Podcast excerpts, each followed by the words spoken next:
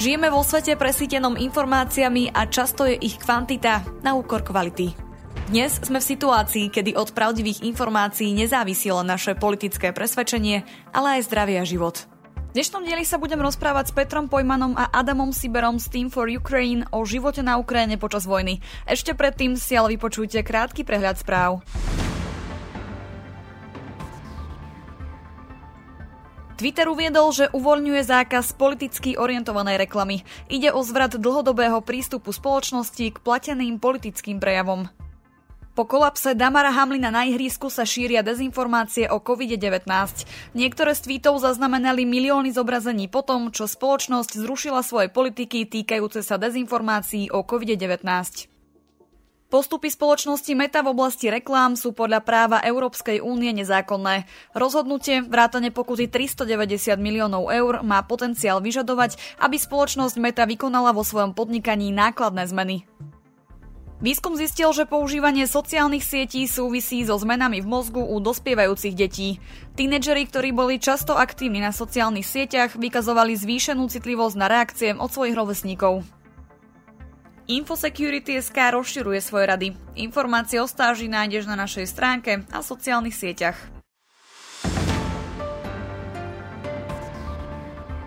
Mojimi dnešnými hostiami sú Petr Pojman a Adam Siber. Dobrý deň.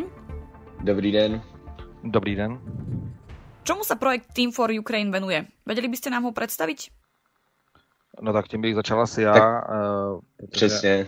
Uh, protože jsem jakoby založil ten tým někdy v roce 2014 se začala kolem projektů, který jsme realizovali v Ukrajině, řekněme soustředit skupina lidí, který to zajímalo a měli zároveň co nabídnout, což původně byli lidé, kteří se věnovali bezpečnostní reformě a cyber security problémům, což ten nápad vznikl původně na Pražském institutu bezpečnostních studií, eh, kdy ty první cesty do mm, Ukrajiny proběhly s Jiřím Schneiderem, který ten projekt tehdy na Prague Security Studies Institute vlastně vytvořil, ale postupně se vytvořil samostatný tým, oddělil se od PSSI a my jsme s Tomášem Friedrem začali výjíždět do Ukrajiny s tématem cyber security a informační bezpečnosti a vůbec reformou eh, bezpečnostních složek.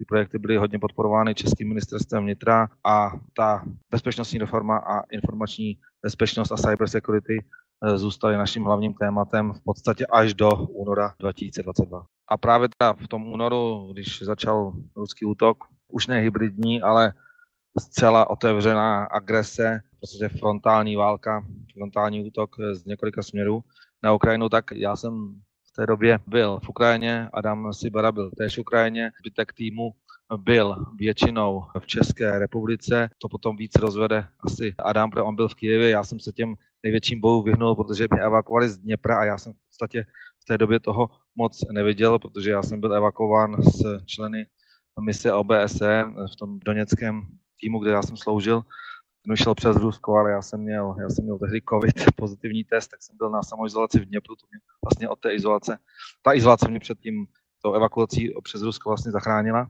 Takže jsme se sjížděli zpátky do Čech a v té době já jsem už předtím pár roků sloužil v českých aktivních zálohách a zavolali mě kolegové právě z, z naší roty, co jakoby jsme mohli dělat, protože my jsme tu vojenskou složku vlastně až do roku 2022 vlastně, řekněme, v týmu neměli, nebo jenom velmi okrajově jsme se tomu věnovali v rámci té kyberbezpečnosti, ale přímo vojenskými otázkami jsme se nezabývali, což se únoru změnilo a pánové, kolegové z aktivních záloh vyjížděli s první humanitární dodávkou a s nějakým taktickým vybavením už asi vlastně dva dny po útoku 26. tehdy jeli jenom do obstřelovaného Lvova, kde ty věci předali.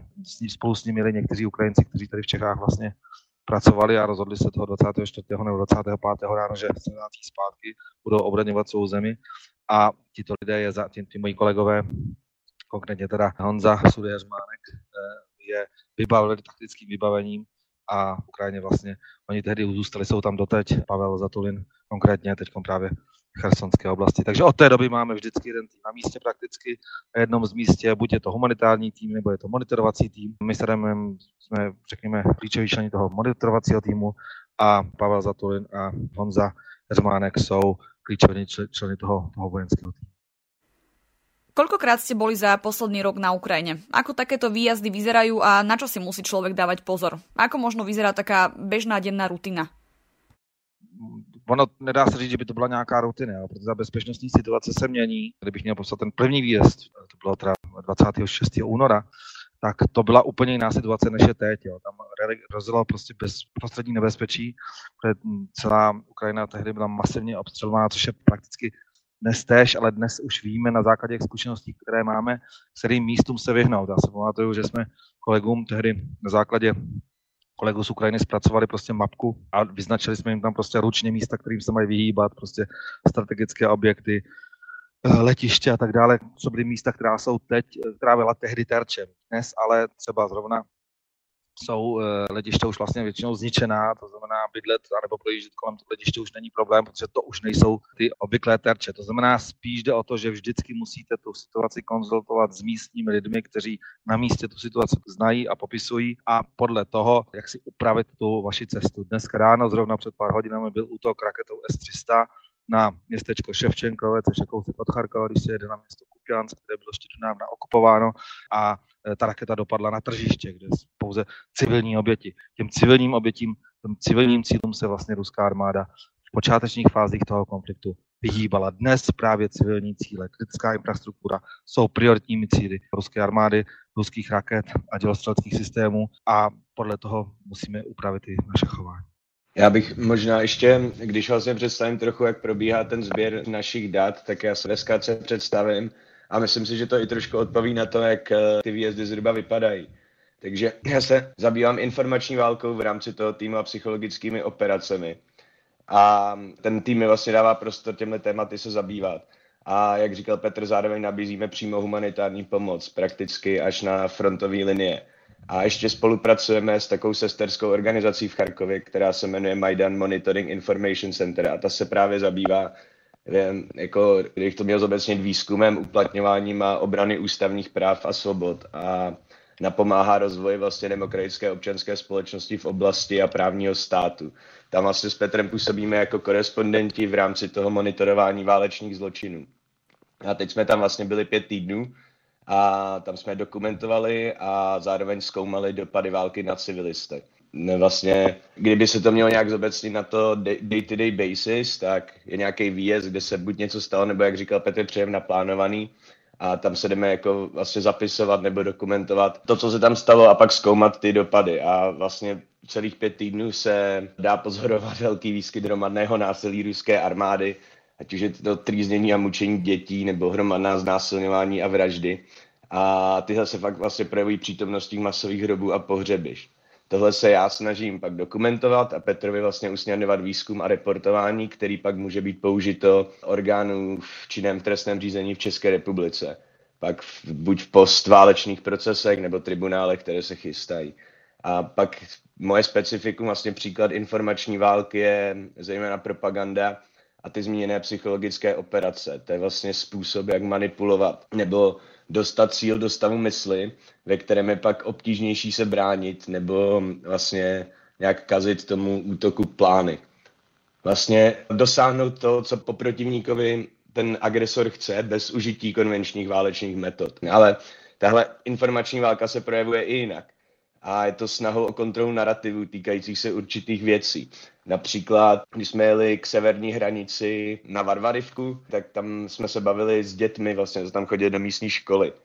A tam mi chlapec popisoval, že po tom, co projela tou vesnicí vlastně ta okupační moc, tak pak do administrativy nebo do škol přišli prostě už pracovníci, kteří nebyli uniformovaní, takže nebyli členy armády, ale jiný administrace ruský.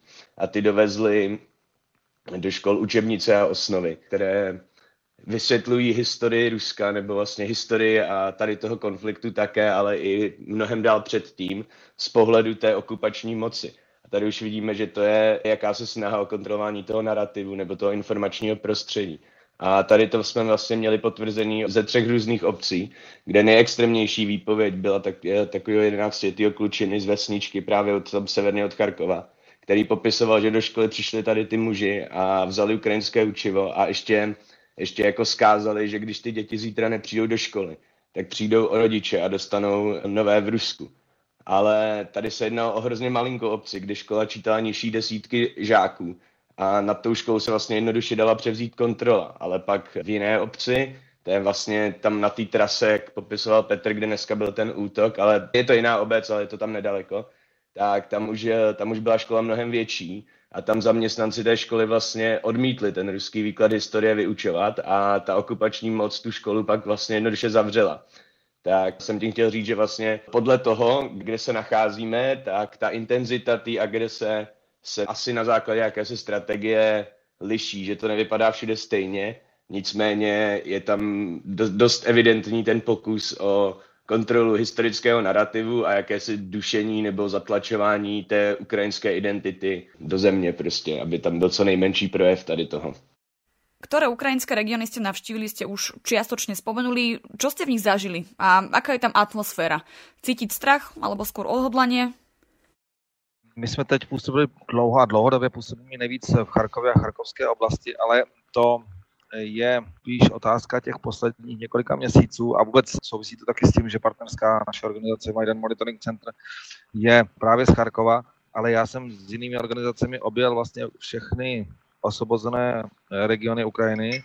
To znamená, my jsme vyjížděli s organizací Vostok SOS, vlastně Vostok SOS je taky ukrajinská nevládní organizace, která se věnuje monitorování válečných zločinů a my jsme s nimi vyjížděli už někdy v květnu z Kijeva, potom směrem na Černíhovskou a Sumskou oblast a monitorovali jsme tu situaci tam, což jsou regiony, které byly osvobozeny jako jedny z prvních po tom neúspěšném ruském útoku na Kiev a jejich vytlačení z těchto území. To znamená, máme to s čím srovnávat.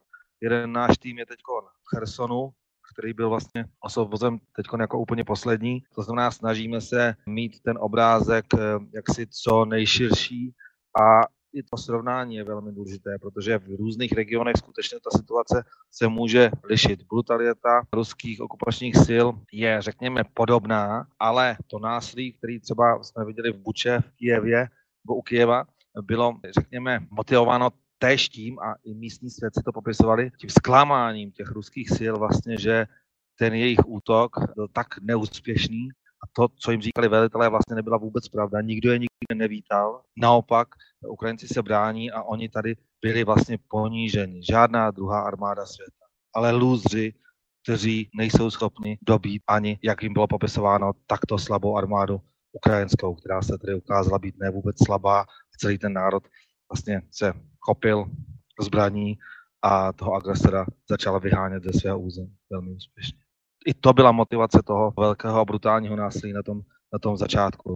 Do dneška to pokračuje a různé regiony a různé části, které byly pod okupací, teprve dnes vlastně se ukazuje, co se tam dělo. Problém je však v tom, že čím díl ta okupace trvala, tím větší čas měli ti okupanti ty stopy po, tom, po těch válečných zločinech vlastně skrýt. Funguje to, to funguje vlastně vždycky v jakékoliv válce. Čím více, čím déle ta okupace trvá, tak tím horší je potom sehnat důkazy o tom, co se tam dělo, tím složitější je sehnat oběti, informace.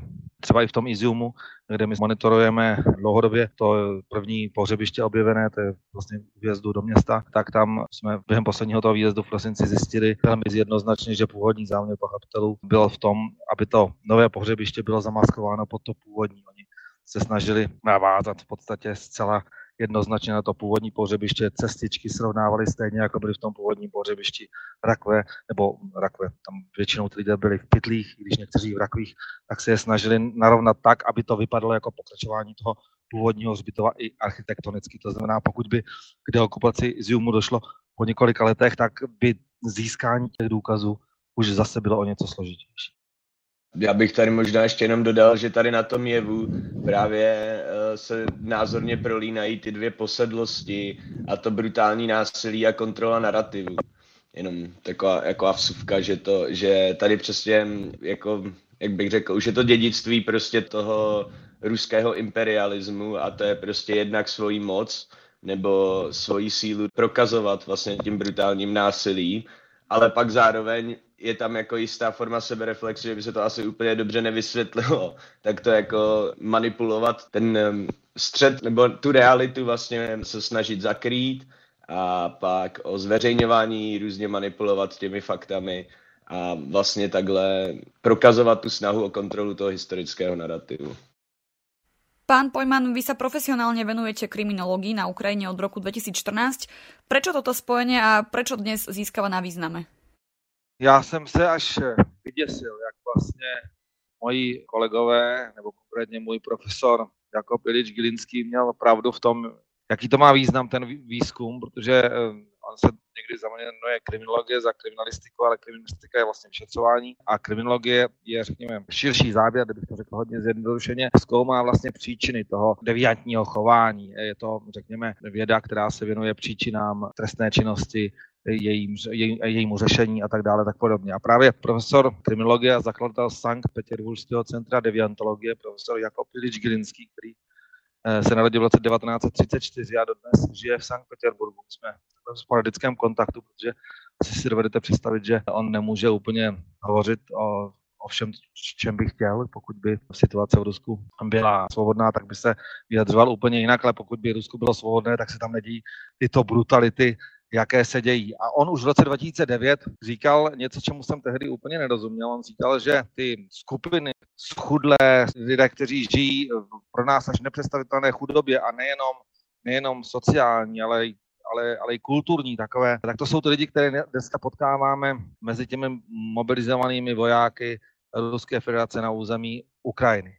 A on právě tyto skupiny studoval, popisoval, monitoroval to deviantní chování těchto skupin, to jde o celé ruské regiony, ale i okolí Moskvy nebo samo, samo město, kdy jsme i během různých konferencí naštěvovali tyto, až bych řekl, skvoty, nebo místa, která se velmi podobila tomu, co my známe, velmi chudé čtvrti, kde lidé skutečně žijí na hraně života a smrti. A tyto skupiny jsou, řekněme, ideologicky zpracovávány různými filozofickými směry ve velkých vozovkách, které jsou velmi často fašistického rázu. Tady bych možná zmínil člověka, kterému eh, někdo říká filozof, ale většina, většina rozumných lidí ho považuje za blázna, což je Dugin, vlastně ideolog, nebo jeden z ideologů takzvaného euroazianismu, tak tyto skupiny on označoval za fašistické, tuto ideologii, tedy za fašistickou rusko, ruský stát v čele s Vladimírem Putinem označoval za fašistický režim a tyto výše popsané skupiny označil jako rezerva vrchního veledí pro boj s s oranžovými revolucemi. A tyto skupiny skutečně byly používány tímto směrem. Byly používány i v tom hybridním konfliktu v Doněcku v roce 2004. To byli právě tito lidé, kteří nějakým způsobem podporovali tu mm, nově nastupující moc kolaborantů a byli to lidé vzduší otroku. Oni vlastně nevyhledávají místa, kde by se mohli svobodně vyjadřovat, ani vlastně neví, eh, co by si s tou svobodou mohli počít.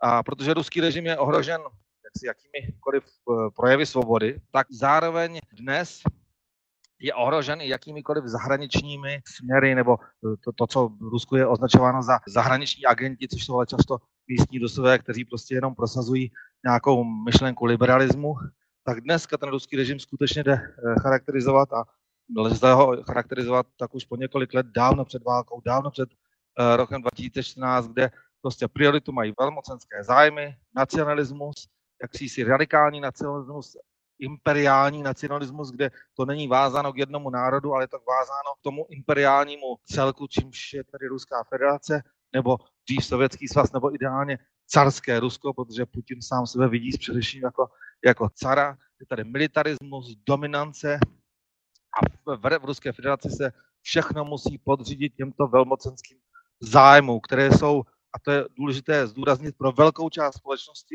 chápán jako nějaký kolektivní prospěch, jako nějaké kolektivní dobro, které se tomu jednotlivému osudu musí zkrátka podřídit. Ruský režim, ruský fašistický režim je tak jaksi obětí a je tak představován a je tak chápan tou propagandou a lidé tento narrativ přebírají, jak si zakomplexovaní představitelé tohoto režimu, což je též projevem těchto komplexů, je obětí a jako oběť je vlastně, má dovoleny vlastně jakékoliv další kroky. To znamená, toto násilí, které je pácháno v Ukrajině na Ukrajincích, je zkrátka, byli, to, byli k tomu zkrátka donuceni. Neměli jinou možnost. Pokud by to neudělali oni, oni by se stali obětí něčeho podobného později. Což je věc, která sice není pravdivá, ale velká část, bohužel, ruské společnosti dnes tomu věří a propaganda tento narrativ neustále, neustále opakuje. Neměli jsme jinou možnost, je to vynucená míra a tak dále.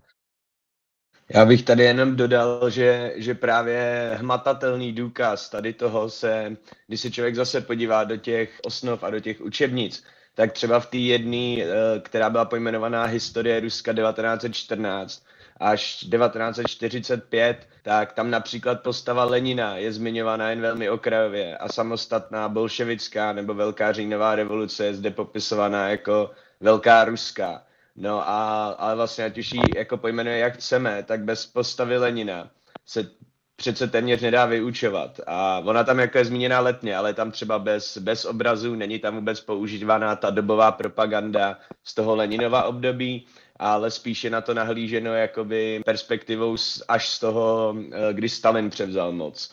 A já se domnívám, že to má dva důvody. Přesně jak říkal Petr, že Putin sám sebe přirovnává k carům, ať už ve svém přirovnání k Petrovi Velkému, nebo v hojném využívání vlastně dvouhlavé orlice, což byl vlastně kateřinský symbol, nebo symbol Kateřiny Veliké, která je vidět prakticky všude, kde se Putin objeví a má je vlastně i na vstupu toho svého pompézního paláce.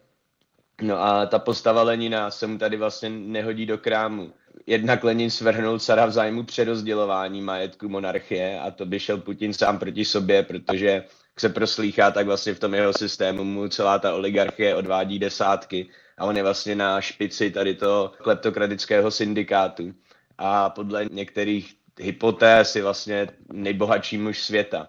No a ještě druhá věc, co jsem chtěl s tím Leninem říct, tak vlastně Putin sám označil Lenina, že vlastně v tom období, kdy on, on vedl nebo vytvářel sovětský svaz, tak vlastně vytvořil i hranice současné Ukrajiny, takové, jaké je vlastně Putin neuznává. Takže on ho jako trošku vnímá jako, jako tvůrce té Ukrajiny a to by se mu taky, takže zase musí asi tam přijít alternativní výklad těch faktických událostí historie, aby on si mohl obhájit ten svůj vykonstruovaný. A pak jsem chtěl ještě dodat, jak to vlastně vzniká z toho, to už taky Petr říkal o tom národním socialismu, který vlastně přesahuje národy, sjednocuje pod jedno velké impérium tomu Stalinovi. A pak ještě, jak je dneska velmi chybně nějak vnímán pak i to podstalinovo období, že tam byly jakési pokusy o reformy. A tak, tak já shodou okolností jsem včera pročítal paměti Jona Pačepeho, což, je, což byl vlastně bývalý šéf rumunské rozvědky z ještě, když spadala, myslím v 70. letech nebo v 60. Každopádně Chruščev byl tenkrát po Stalinovi a ten popisuje, že dnes se vlastně na Chruščeva různýma optikama vzpomíná jako na nějakého obyčejného strejce, který napravoval to Stalinovo zlo a on tam říká, že to je výsledek další úspěšné dezinformační kampaně. A právě to popisuje ze zážit, který on pod ním měl, kde Chruščev byl devět let jeho nejvyšším šéfem. A v té době postoupil vlastně do špičky zpravodajské komunity sovětského bloku. A už tam popisuje aspekty brutality a vlastně toho nátlakového jednání, ať už je to formou nějaké finanční zadluženosti nebo prostě finančního nátlaku a vydírání a hlavně jako sklony ničit jakýkoliv jako kreativní projekt nebo něco, co by prostě, co by ten status quo měnilo a on tam třeba popisuje, že používal termín západní buržoazie a nenáviděl ten západ ještě snad víc než Stalin. A několikrát to právě slyšel říkat a tam popisoval, že jak ve střízlivosti, tak uh, i opilosti, že Stalin udělal jednu neodpustitelnou chybu a to, že obrátil svou politickou policii proti svým lidem, obyvatelem Sovětského svazu. A v uvozovkách pak píše, naši nepřátelé nebyli v Sovětském svazu, vysvětluje Chruščov. A ten, kdo by chtěl odstranit komunismus ze světa, byli američtí milionáři, to byli naši smrtelní nepřátelé, tihle vsteklí psi imperialismu. Že tam vidíme, že vlastně to, to co, co dneska používá Putin v hojně, hojně v té propagandě, je jakýsi vlastně modus operandi, který žene tu zahraniční politiku Kremlu už po generace. A to je jedno, jestli se to týká vlastně Lenina, Stalina, nebo teď právě, jak se, se, jak se chce víc dostat do toho období i po Stalinovi, tak i Chruščev vlastně tady ty dezinformační strategie, nebo vlastně tady ty alternativní výklady reality a obskurní teorie o západní rozpínavosti prostě používají. Počas svojich výjazdov ste navštívili aj mesto Izium. Aké pocity človek zažíva, keď sa priamo stretne s tak hrozostrašným výsledkom agresie? No, já jsem už tam částečně naznačil v té předchozí odpovědi, možná příliš teoreticky, ale právě v prosinci jsme byli teď u toho pohřebiště, ale my jsme 23. září byli přímo u těch exhumací. A tam vlastně jsem si vzpomněl na tady slova profesora Jakoba Jinče Glinského, který popisoval to, co jsem popsal v té předchozí odpovědi, že v podstatě tyto třídy byly využity, aby tady páchali toto zlo jako záloha toho vrchního velení pro to, aby páchali tady ty masové vraždy. Takže jsem si na to vzpomněl, eh, vlastně s, velkou, s velkým respektem ke svému profesorovi, který vlastně varoval před tímto vývojem, ale nemůžu říct, že by to bylo, že by zrovna tento fakt byl nějak zásadně překvapivý, protože známe sovětskou historii, známe ruskou historii a v podstatě podobné obrazy tragické byly spojeny s jakoukoliv ruskou okupací kdekoliv. To jako v Československu jsme zažili též roce 48 a tak dále a tak podobně. Ale co mě překvapilo, že ti vojáci, kteří tyto zločiny páchali, vlastně sami sebe, vlastně oni jsou pachateli těch zločinů, ale zároveň jsou i obětí toho režimu. Protože ten režim je, nebo ve velkých uvozovkách obětí toho režimu, protože oni, většina z nich vlastně v Ukrajině zahyne dřív nebo později, protože Ukrajinci mají armádu lépe organizovanou, dělají mnohem méně chyb a jednou ranou nebo pár ranami dobře mířenými z Heimarsu teď nedaleko Doněcku v Makijivce zabili několik stovek těchto nově mobilizovaných ruských rekrutů, kteří tedy zahynuli během někdy začátku ledna eh, tak tito stejní lidé páchají na jiných místech tyto zločiny ve jménu toho velkého imperiálního Ruska.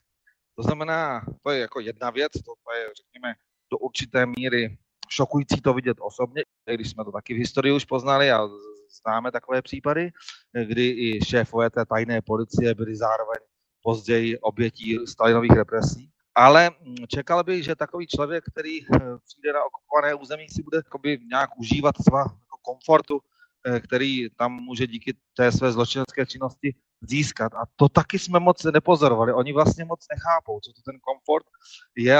Známe případy buď od svědků, nebo jsme viděli osobně, že oni měli možnost třeba využít nějakých hygienických zařízení, ukradli tam nějaké oblečení, mohli se převlít, a nám svědek popisoval, no když se přivlíkáte do českého, tak si, tak si můžete přece osprchovat a budete se cítit komfortně. Já, oni mávli rukou, že to pro ně jako asi zbytečný, nebo něco takového, že prostě si vemou to nové oblečení, ale nějak se nesprchovali, nepovažovali to za nutné. To je jeden případ. Druhý případ je přímo z toho Iziumu, kde kde tam leží tam přes 400 těl, léto, velký zápach a oni svoje vlastní ležení vlastně nějak od toho pohřebiště neoddělili, oni byli vlastně kousek od toho, měli tam umývárnu, měli tam nějaké místo, kde spali a měli tam i táborový oheň, na kterém si asi 14 dní před osvobozením Iziumu, nebo možná i kratší dobu dělali oběd a byly tam vidět ještě čerstvé konzervy a to bylo asi pět metrů od toho posledního hrobu.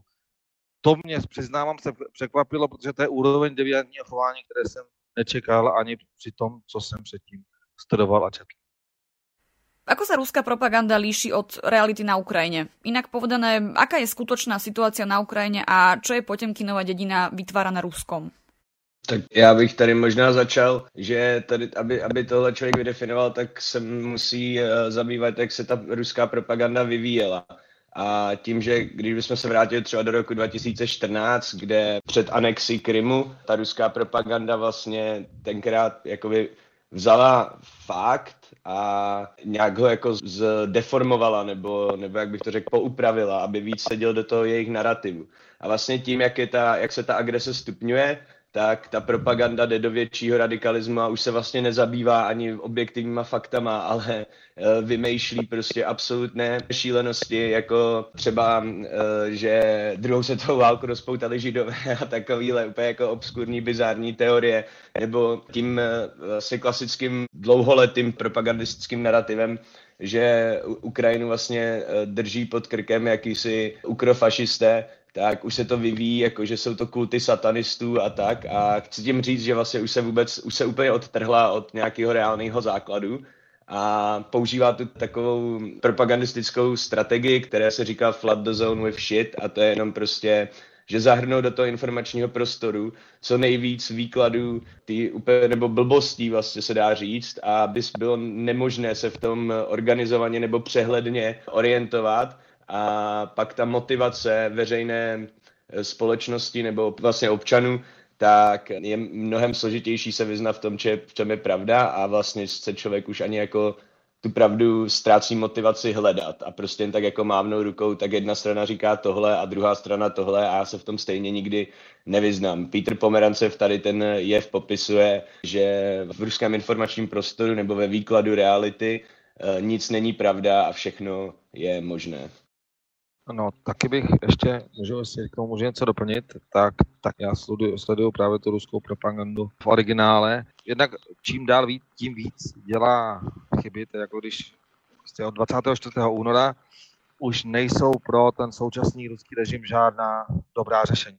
Říká se tomu někdy hovorově cukcvang. Všechno, co uděláte, teď už bude jenom špatný. Rozhodnutí zautočit na Ukrajinu bylo fatální rozhodnutí, které povede ke konci tohoto režimu možná povede i ke konci Ruska, tak jak ho znám.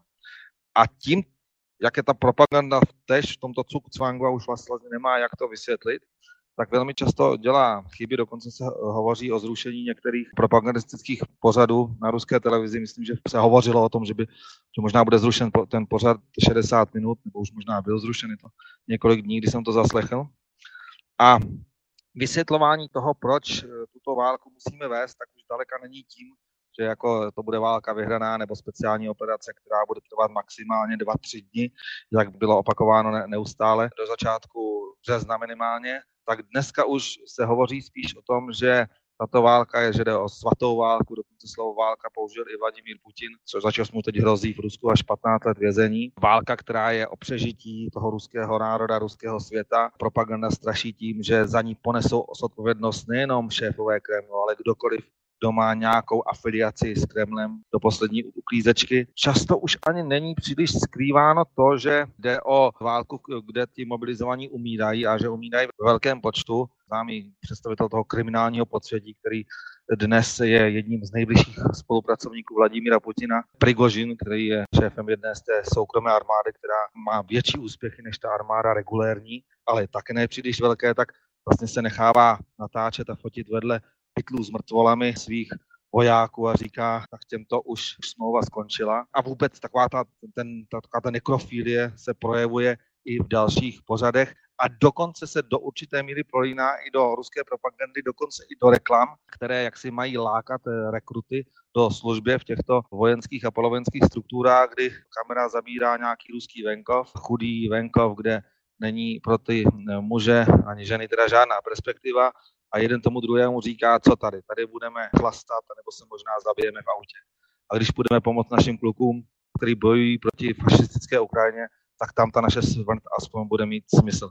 Stejný message opakoval i Putin na setkání s takzvanými matkami vojáků, kteří zemřeli během té takzvané speciální vojenské operace. I říkal, vidíte, tady kolik lidí umírá v nehodách a v důsledku alkoholismu a ti vaši zemřeli jako, jako hrdinové. Jako kdyby to bylo nějaké hrdinství zemřít pro ten současný režim. Bylo by dobré najít způsob, jak této části ruské společnosti vysvětlit, že oni jsou vlastně zmanipulováni, že oni jsou vlastně do jisté míry, dokud neobléknou uniformu, též obětí toho režimu a aby odmítali vstup do té ruské armády, aby odmítli mobilizaci, aby naopak, pokud už stejně riskují život, tak aby ho raději riskovali na náměstích ruských měst a bojovali proti tomu zločineckému režimu v Rusku a, a aby za něj nebojovali Ukrajině, protože v momentě, kdy oblíknou uniformu, tak jim tento stejný message pošle ukrajinská armáda, ale už mnohem horším, ale možná pro ně zřetelnějším způsobem. Protože v momentě, kdy obléknou uniformu ruskou a jsou na území Ukrajiny, pak se stávají legitimním cílem pro ukrajinské ozbrojené síly. Ruská agresia na Ukrajine asi nie je len obyčajným prejavom imperializmu. Do akej miery možno povedať, že tie prvotné argumenty o denacifikácii Ukrajiny v skutočnosti skrývali rúskú snahu o deukrajinizáciu? No jenom stručně, ano, pokud by Rusko ztratilo kontrolu nad Ukrajinou, tak vlastně z velké části přestáví, má být to imperiální mocnost. To je samozřejmě asi ten hlavní a nejdůležitější cíl, který zkrátka Rusko sledovalo dlouhodobě. Ale potom možná bych přidal slovo Adamovi.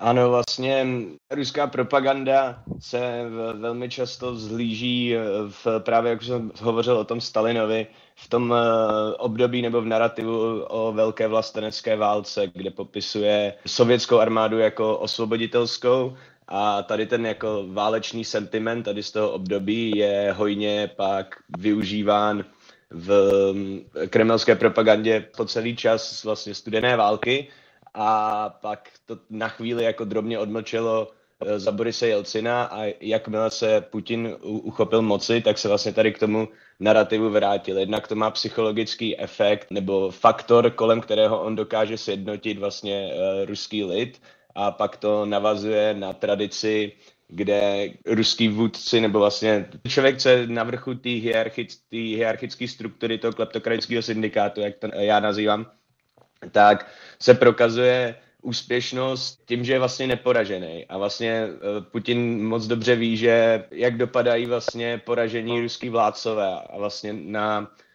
na smetišti dějin. A pak ještě jenom eh, v té propagandě ono se to netýká jenom Ukrajiny. A zase, já když se dívám prostě na, jak se ten historický narrativ uvnitř Ruska vyvíjí, tak jenom oni tam ty narrativy ohledně jakéhosi ukrofašismu a tak, byla záminka, aby oni zase ukázali, že je potřeba od toho, od toho fašismu osvobozovat. A to jsme se vlastně bavili s takovým jak naší kolegou, který je konfliktolog a sociolog a je eh, hebrejského původu. A právě ten říkal, že on je, jeho, je po generace z Charkova, z té oblasti a vlastně z toho pohledu, co vidí, ten, eh, co, co, co věděl, co nacisté dělali, tak eh, je pro něj těžký nebýt do jakési míry vděčný sovětské armádě, protože ví, že by tam bez těch, kdyby ta sovětská armáda vlastně ty nacisty neporazila tam v tom území, tak on by tady taky nemusel být, což je zcela logické. No a tady na to, prostě tady na tu citlivou strunu ta ruská propaganda cílí a aby si mohla, eh, aby si vlastně tady ty své agresivní výpady, které nejsou, nebo to, ta obhajoba jich není založená na objektivních historických faktech, ale spíše ta motivace je toho vnitřního rázu, kdy ten vůdce se musí ukazovat jako někdo, kdo zvětšuje Rusko a dává ho do lepší podoby, tak to je ta skutečná motivace a jelikož prostě v Evro- Evropa nežije v historii a posouvá se dopředu, tak on si musí vracet tady k tomu historickému narrativu a vlastně si tohle to dovytvářet. A pak, co se týče označování kolektivního západu, tak tady opět mám poznámky z té včerejší knihy, co jsem pročítal, která se zabývá vlastně uh, dezinformacemi jako nástrojem Kremlu na zničení západu. A když se podíváte tady do historických uh, narrativů, tak Moskva už třeba zobrazovala prezidenta Harryho Trumana jako řezníka z Hirošimy. A Eh, prezidenta Eisenhowera kreslila jako žraloka a vojensko-průmyslového komplexu, který štve k válce. A tady vidíme, že vlastně se to opět opakuje v tom, v tom dnešním narrativu, že to, co říká Rusko, že je to vlastně nějaká si západní expanze a že to jsou vlastně zákulisní hry eh, USA a etc. nebo a tak dále a tak podobně. A tohle se vlastně v tom, tom Rusku nebo v tom ruském paralelním vesmíru, který je hýbán vlastně tou propagandistickou mašinérií, evidentně nemění dlouhodobě, že se vytváří zahraniční nepřítel a různé teorie o obsazování a o nějaké jako rozšiřování západního vlivu a Rusko se opakovaně vrací nebo samo sebe vykresluje do roli jakéhosi osvoboditele, ale jak mi Petr tady potvrdí u spoustě těch eh, výpovědí, se kterými jsme byli ze svědky z eh, okupovaných území, tak eh, pokaždé, když se zmíní ruská armáda jako v ve stejné větě jako slovo svoboda nebo osvoboditelé, tak v těch svědcích to velmi důrazně eh, drkne a prostě je tam z toho vidět ta nekonečná frustrace a změní se prostě tón hlasu do až jako mírně agresivního, kdy oni popisují a od čeho nás osvobozují, od našich prací, od našich rodin, kdy to přece vůbec nedává smysl. Ty města jsou srovnaný se zemí a vlastně nic, čemu by se dalo ani z vlaku říkat jako osvobozování, tam neprobíhá a opakovaně jsme jenom svědky brutální agrese a vlastně potlačování té seberealizace a identity ukrajinského lidu a nastavování takzvaného ruského míru, což je vlastně ruský termín pro ruský svět nebo ruské, ruské vnímání světa. A vlastně máme i popis eh, nebo svědectví tam jedné zaměstnankyně takového baru, který se shodou okolností profiloval jako sovětským sentimentem, že tam byly různé, vnitřek, interiér byl různě tady v těch sovětských barvách a tak. A ty právě tam jako byly těžce, těžce protiruští a říkali, že tam, že viděli vojáky, kteří měli na helmách, my chceme ruský mír a pokud možno všude, nejenom na Ukrajině, takže takhle asi, no. Ano, tohle to je důležitá poznámka, to je právě rozhovor s dvěma na jednou, protože mnohem víc věcí, mnohem víc věcí si vzpomeneme.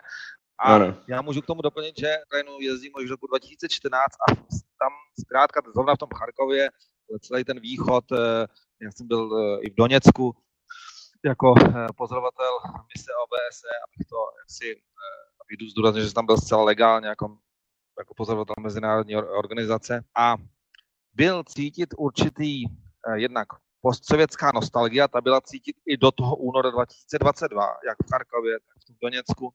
Neříkám, že šlo o nějaký radikály, kteří by chtěli likvidovat Ukrajince, ale řekněme, pojďme se dohodnout, máme společnou sovětskou historii, Oděsa je město té ruské Ukrajiny, tady hovoříme rusky, ale jsme Ukrajinci. To všechno tam bylo, bylo, bylo cítit. To je jednak sentiment nějaký historický, potom možná jde též o jev psychologický, který se s kterým se setkáváme i tady v Čechách, že zkrátka lidé, když eh, se tehdy dozvídali o věcech, které páchala ruská armáda, tehdy se jí říkalo, že to jsou ty korpusy Doněcké lidové republiky a Luhanské lidové republiky, přitom to byla v podstatě jenom převlečená ruská armáda nebo místní kolaboranti pod ruským velením, tak zkrátka často nevěřili tomu, o čem se dozvídali o těch brutálních násilí třeba na lidech, kteří byli v Doněcku pro ukrajinští a byli vyháněni nebo nebo nějakým způsobem se stali cílem represí, tak tomu zkrátka nevěřili, protože byli, řekněme, pod vlivem jevu, kterému se v psychologii někdy říká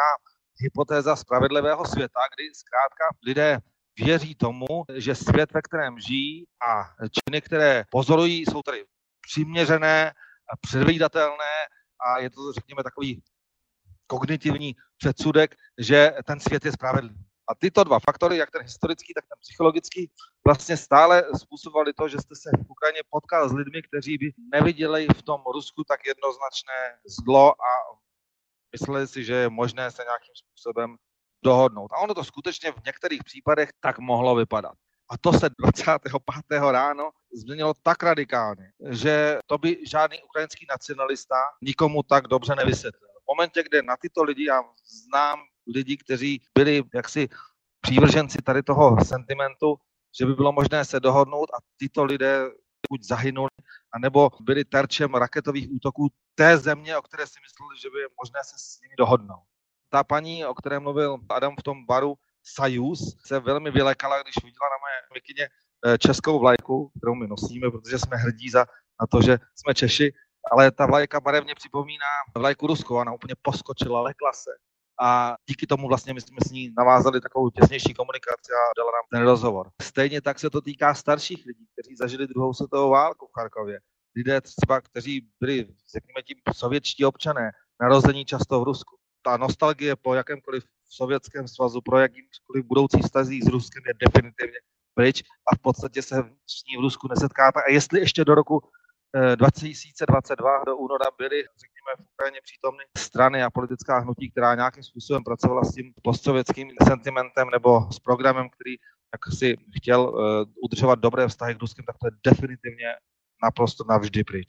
Naopak spíš teď Ukrajinci budou do konce života pronásledovat ty osoby, které spáchaly válečné zločiny a může to velmi dobře připomínat to, co třeba známe z Izraele, že jsou prostě skupiny tajných uh, agentů, kteří jezdí po celém světě a hlídají a hledají, hledají ty, ty, ty vrahy a teroristy, které se dopustili násilí na izraelském lidu během nějakých teroristických útoků. A tady to bude ještě ve větším měřítku. Ukrajina sa postupne od ruskej okupácie oslobodzuje. Čo sa skrýva za týmito úspechmi a aké výzvy to prináša? Akým problémům čelí obyvatelstvo či armáda, čo možno potřebují? Já bych asi zmínil jeden z těch našich rozhovorů, co jsme měli v Marienky u Doněcké fronty, kde nám voják popisoval, že ta fronta je momentálně dost zaseknutá, nepohybuje se moc ani jedné strany. A vlastně leč jako podpora západu je tam vnímána a, a řekněme ze vděčností přijímána, ale prostě není složitý si s těma mobilizačními plány vypočítat, že ta přesila Ruska jako potenciální přesila Ruska, co se týče vojáků, může být děsivá a i ty vojáci tam popisují, že prostě zrovna tam na tom místě zopakují, že ta fronta je obrovská nebo šíleně dlouhá a tam, kde jsme byli, tak tam ne, není úplně neoplývají nějakým extrémním bohatstvím munice. Tak já bych stále zdůrazňoval, že je nejenom v ukrajinském zájmu, to je samozřejmé, ale i v našem, jako českém a slovenském zájmu je vojenská porážka Ruska a nastavení původní nebo zachování teritoriální integrity Ukrajiny, tak jak její hranice známe z roku 91 a jak se k tomu Rusko zavázalo, protože jedině tak je um, možný jakousi jistotu, která stejně vždycky s Ruskem a s Kremlem stojí na vodě, nebo s tímhletím jde nějak, jde nějak pracovat i z hlediska naší bezpečnosti a našich bezpečnostních záruk. Takže podpora, zbrojní podpora Ukrajiny prostě je klíčová. Zbrojní podpora Ukrajiny samozřejmě, jak jde o munici, tak pokud jde o různé další vybavení, je pravda, že teď se dějí věci, které by byly ještě před rokem dost nepředstavitelné. Že by jaksi německý kancléř posílal armádu a zbraňové systémy přes Polsko, aby porazilo Rusko, to je skutečně něco, co si ještě před eh, pár lety jsme si nedovedli ani představit. To se teď děje.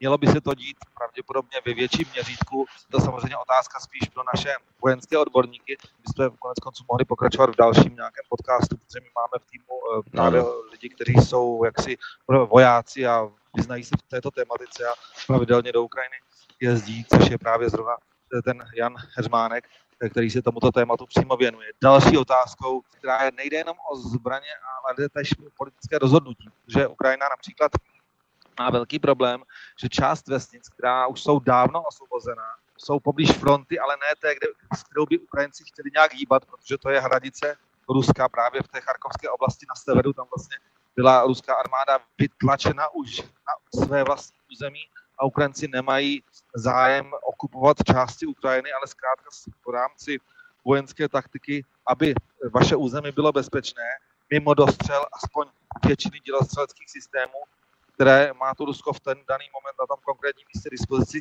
je právě potřeba překročit hranici a vlastně vytlačit eh, ruskou armádu mimo dostřel, protože potom by část těch vesnic byla mimo dostřel ruského dělostřelstva, což teď stále není znamená třeba vesnička Barvarivka, která je prakticky na hranici, a kam bychom mířili, tak je sice osvobozená, je tam ukrajinská moc, lidé mají možnost cestovat, pohybovat se, ale je, tedy kroky jsou omezeny tím, že cesta, která vede do Charkova, je sem tam obstřelována, to znamená, že tam nemůžou projet, tím poškozené je zásobování a neustále e, jsou v podstatě tyto, většinou jde o vesnice ohrožení i ruským dělostřelectvem. Charkov dnes je již mimo dostřel toho běžného dělostřelectva.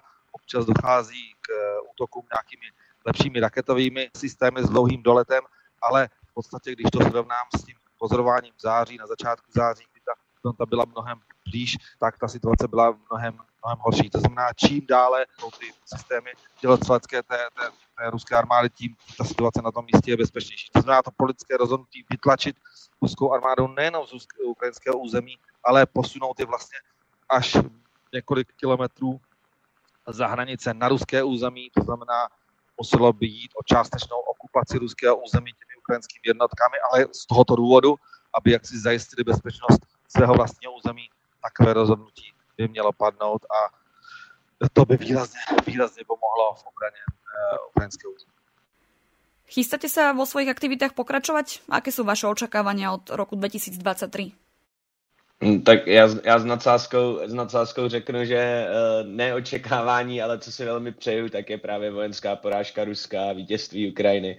A jinak samozřejmě chystáme se, chystáme se v našich aktivitách pokračovat. Jak už říkal Švejk, situace na bojišti se mění každým okamžikem, takže těch monitorovacích misí máme naplánováno víc a i ty, té humanitární pomoci. Teď eh, jsme v bodě, kdy chystáme vlastně projekt Sanitek 2, což vlastně navazuje na náš předchozí projekt, kde jsme našim eh, sesterským organizacím nebo eh, jiným kolegům v, eh, v Ukrajině poskytli čtyři sanitky, ale vlastně jaký jsou normálního typu a nejsou úplně odborní přes auta, to pak řekne víc Petr. A teď vlastně chystáme projekt těch terénních sanitek, kdy se nám podařilo vybrat prostředky na nákup sanitek, které jsou vhodné vlastně do toho těžkého terénu, který je jednak eh, zapříčeněn těma věčnýma bojema tam a musíme podotknout, že jako to, co se děje teď kolem Bachmutu a u Soledaru jsou opravdu extrémní boje vlastně nepřetržitá dělostřelecká střelba z obou stran a dovedete si představit, že po takových silnicích se vlastně s normálním autem prakticky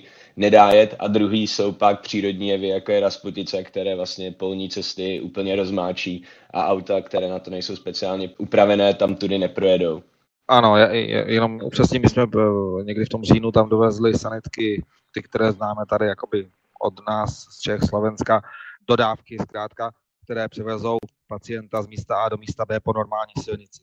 Ale vzhledem k tomu, že eh, co se děje poblíž fronty a na té linii nula, kde je potřeba rychle odvážet těžce zraněné přímo z bojů, tak na to jsou samozřejmě potřeba sanitky jednak terénní, jednak částečně aspoň chráněné proti střelbě a šrapnelům. Takže v této chvíli už máme vybráno několik milionů na nákup sanitek typu Hammer 4x4 nebo nějaké terénní, ale vypadá to, že toto bude možné realizovat a v blízké době už vlastně probíhá teď eh, schánění těch sanitek, už jsou některé rezervovány a budeme se je snažit co nejrychleji dostat na místo, protože čas v tomto případě hraje velmi důležitou roli. To je taky téma, které vlastně vytvořili kolegové z našeho vojenského křídla, kteří se v těchto věcech vyznají.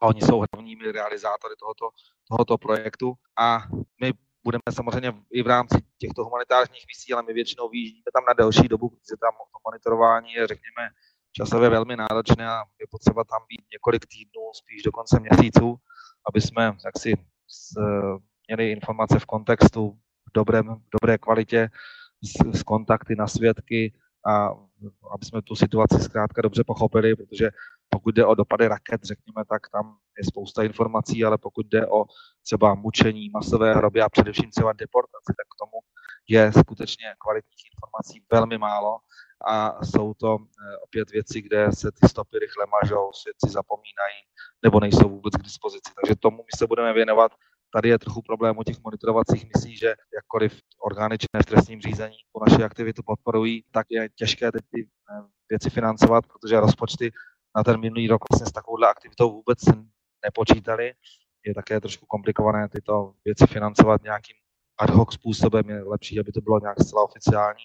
To znamená, já jsem vlastně z monitora OBS přešel k tomuto monitoringu v rámci Team for Ukraine, ale setkáváme se s tím, že to je to aktivita velmi finančně náročná, potřebujete se pohybovat dlouho, být v zahraničí a tak dále, tak je eh, na to třeba hledat granty, projekty, financování a snad to v tomto roce už bude lépe, ale ten minulý rok v tomhle ohledu byl těžký, protože to bylo potřeba vědět okamžitě a jakékoliv projekty, jejich napsání, jejich schválení trvá většinou několik, několik měsíců. Takže eh, v tomto ohledu je ta situace komplikovaná, ale plánujeme, že v tom budeme pokračovat, pokud to jenom trošku bude možné.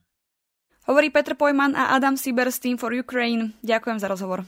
My vám též moc děkujeme a kdykoliv rádi opět přijdeme. Taky děkujeme, děkujeme za prostor a za rozhovor. Ak sa vám tento diel páčil, môžete nás podporiť či už jednorázovo alebo pravidelne cez Patreon. Umožnite nám tak vytvárať nielen kvalitný obsah, ale tiež budovať komunitu ľudí, ktorí rozumejú potrebe zdravého a transparentného infopriestoru. Viac informácií nájdete na stránke infosecurity.sk v sekcii podpora. Na príprave podcastu sa podielal Peter Dubovci. Táto epizóda vznikla s podporou Open Information Partnership. Verím, že si nás pustíte aj na budúce.